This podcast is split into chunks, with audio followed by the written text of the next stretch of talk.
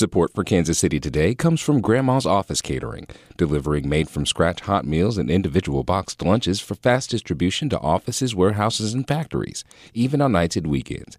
Details are at grandmascatering.com. This is Kansas City Today. I'm Nomin Ujiyediin. Today is Friday, December 2nd. Coming up, model trains run year round at Union Station. But during the holiday season, the exhibit expands from 8,000 square feet to 10,000 square feet. So it is a magical world. All the layouts have multiple levels so little kids can get down up close and personal. We'll meet some of the volunteers who help bring that holiday magic to life. And Kansas City arcades took a big hit during the pandemic, but now pinball wizards, both new and old, are coming back in force. I get to see the growth, you know, based in quarters, and so people are putting more quarters in the games, and so that tells me it's uh, it's healthy, it's alive and well. We'll hear about Kansas City's growing pinball scene, but first, some headlines.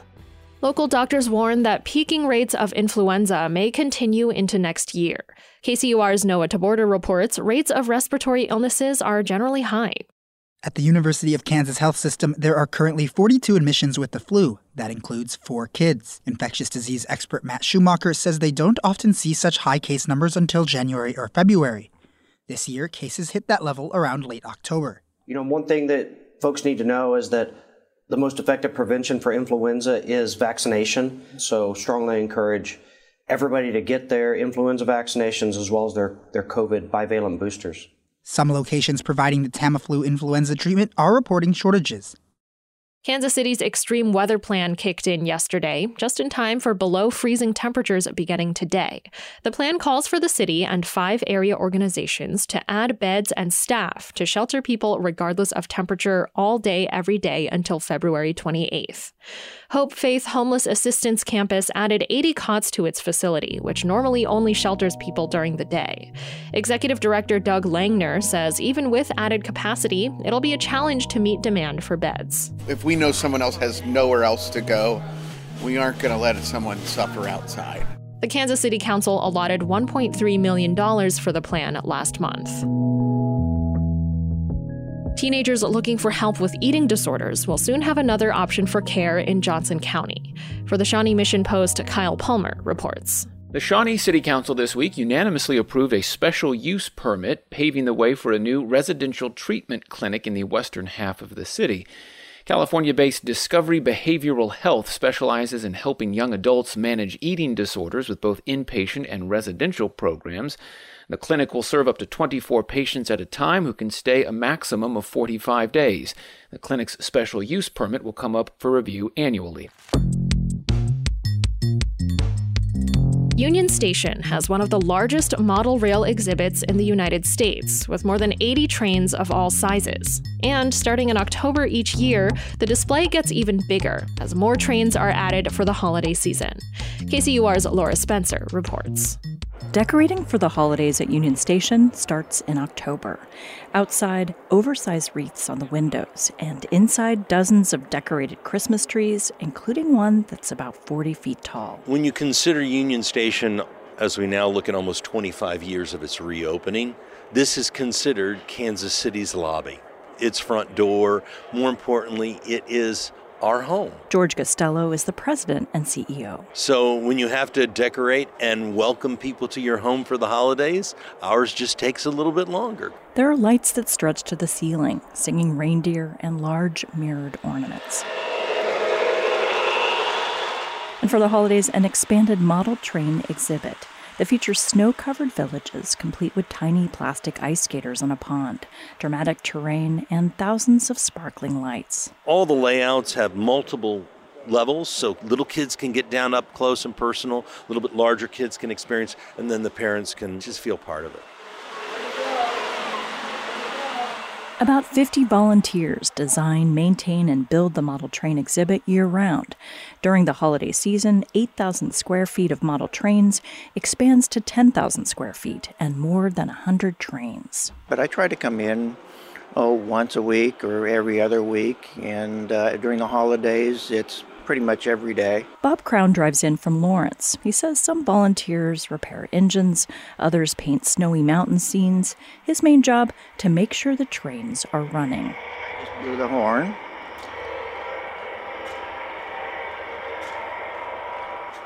That's a horn sounding to go across the crossing, warn the cars. Crown says when he was seven or eight years old, he got an American Flyer model train for Christmas. Trains still bring him a lot of joy. And when you see the children that come through, and if you're here running your trains and letting them run your trains with you, and their smile and the happiness and the parents and the whole holiday tradition, so to speak, that's our pat on the back and that's our thank you. Sandra Clayman stands next to a village scene where she's been placing small houses. Clayman's dad collected trains, and every year for Christmas, he and her mom would bring them up from the basement. They would set up, and it was a three, three and a half week process. He constructed a platform. The Christmas tree went on it, and it had tunnels. Clayman's dad died earlier this year, and her mom decided to donate his train set to Union Station. He'd grown up in Kansas City and left by train to serve in the Army during World War II. She says it's her turn to set up the trains this year. I'm learning a little more about setting up the track and, you know, dealing with, uh, you know, how to change stuff on the trains and everything. Ted Shearhart. Ted Shearhart sits in a workshop wearing a blue and white striped engineer's cap. He's surrounded by boxes of Lionel trains, wires, and tools, and trains in all stages of repair. Shearhart has headed up the model train display since 2005. So we would start Labor Day weekend, and we would build and get it ready by Thanksgiving. It would take us that long. And then all this had to have wires everything had to be wired and we had all this stuff. These days, the process of installing all that stuff goes a little bit faster. Volunteers start working closer to Halloween to get the holiday display ready to open before Thanksgiving. And Shearhart says with an influx of donations and volunteers with lots of ideas, there will always be something new to see. For KCUR 89.3, I'm Laura Spencer.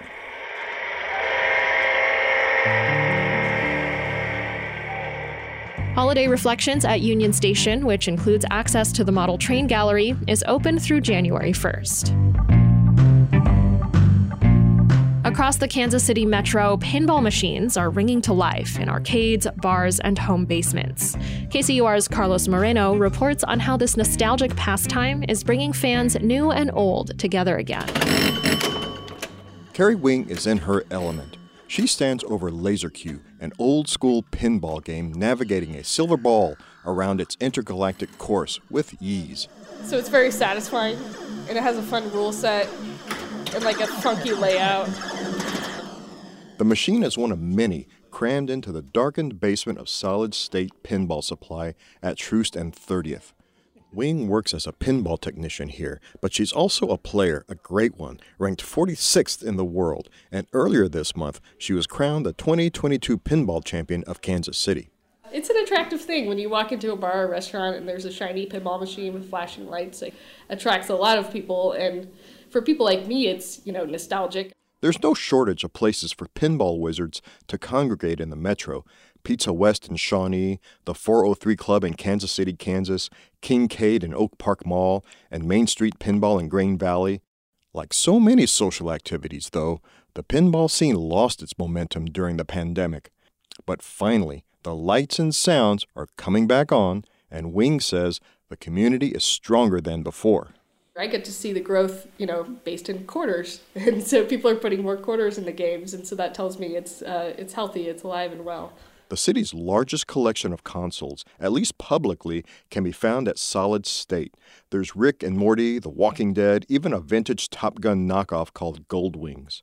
Owner Nick Greenup started collecting pinball machines about 15 years ago, fixing them up and running tournaments. We take everything off the top of the playfield, clean it, wax it, put everything back, make sure it all works good. Then underneath, underneath there's tons of wires and parts and we make sure all that's rebuilt and clean and working well. He decided to open a full sized arcade in 2020, right before the pandemic hit. He wasn't sure if the business would survive. But the opposite happened. Greenup saw people emerge with a renewed appreciation for arcades and the sense of togetherness they offered. And pinball, with all its 80s and 90s nostalgia, was the perfect game for the moment. But it's it's just something physical. It's like a really cool toy for all ages. You know, it just it kind of hits all the key things. It's got the sound, the light shows, you got the physical buttons and the plungers and moving balls. I mean, all that like someone who's only played video games, this is a completely different thing. Greenup says it's not just the competitive scene that's returned, the entire pinball economy is thriving in Kansas City. He can't fix up machines fast enough to keep up with the demand. Within the last year, it's been, you know, games are on there for five minutes.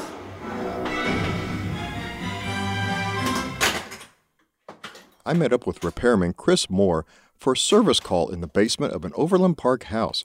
He installed a new wire connector housing and light bulbs into a 14 year old Shrek pinball game. And there's never a common repair. Every machine is, is different. Every machine will test your abilities. Moore was a party DJ and a truck driver before turning to pinball repair. You know, people in their 40s grew up with arcade machines. Um, our age group is kind of kind of unique in that way that we grew up with all these machines. So people get nostalgic and they want a place to go to play them. Moore says he gets a lot of repair calls just before the holidays. Families remember their long forgotten machines gathering dust in the basement and want to fix them up to play with their kids or their grandkids. A complicated machine that's a portal to a simpler time. It's definitely, in my opinion, one of the last pieces of Americana is pinball. It's still American made. While we're talking, Moore's phone goes off. His ringtone, of course, is a pinball machine. That's another customer on the line, eager to buy a game for himself. For KCUR 89.3, I'm Carlos Moreno. And today, we want to say goodbye to one of KCUR's most beloved employees, Dan Margolies. Dan has been a reporter for 38 years, and now he's retiring, shortly after his 70th birthday. Dan has covered health and legal issues at KCUR since 2014. He's been so helpful to everyone at the station, including me personally, whenever I had a question about a court case or legal jargon. How do we feel about Dan leaving the newsroom? Here it is in Dan's own words. But suffice it to say that, yeah, um, I'm fucked. Thank you, Dan, for everything. This is Kansas City Today. I'm Nomi dean This podcast is produced by Byron Love and KCUR Studios and edited by Lisa Rodriguez and Gabe Rosenberg. To read Laura's story on the holiday train display and Carlos's story on pinball, visit kcur.org, where you can find more local news from Kansas City's NPR station. Thanks for listening, and I'll see you next week.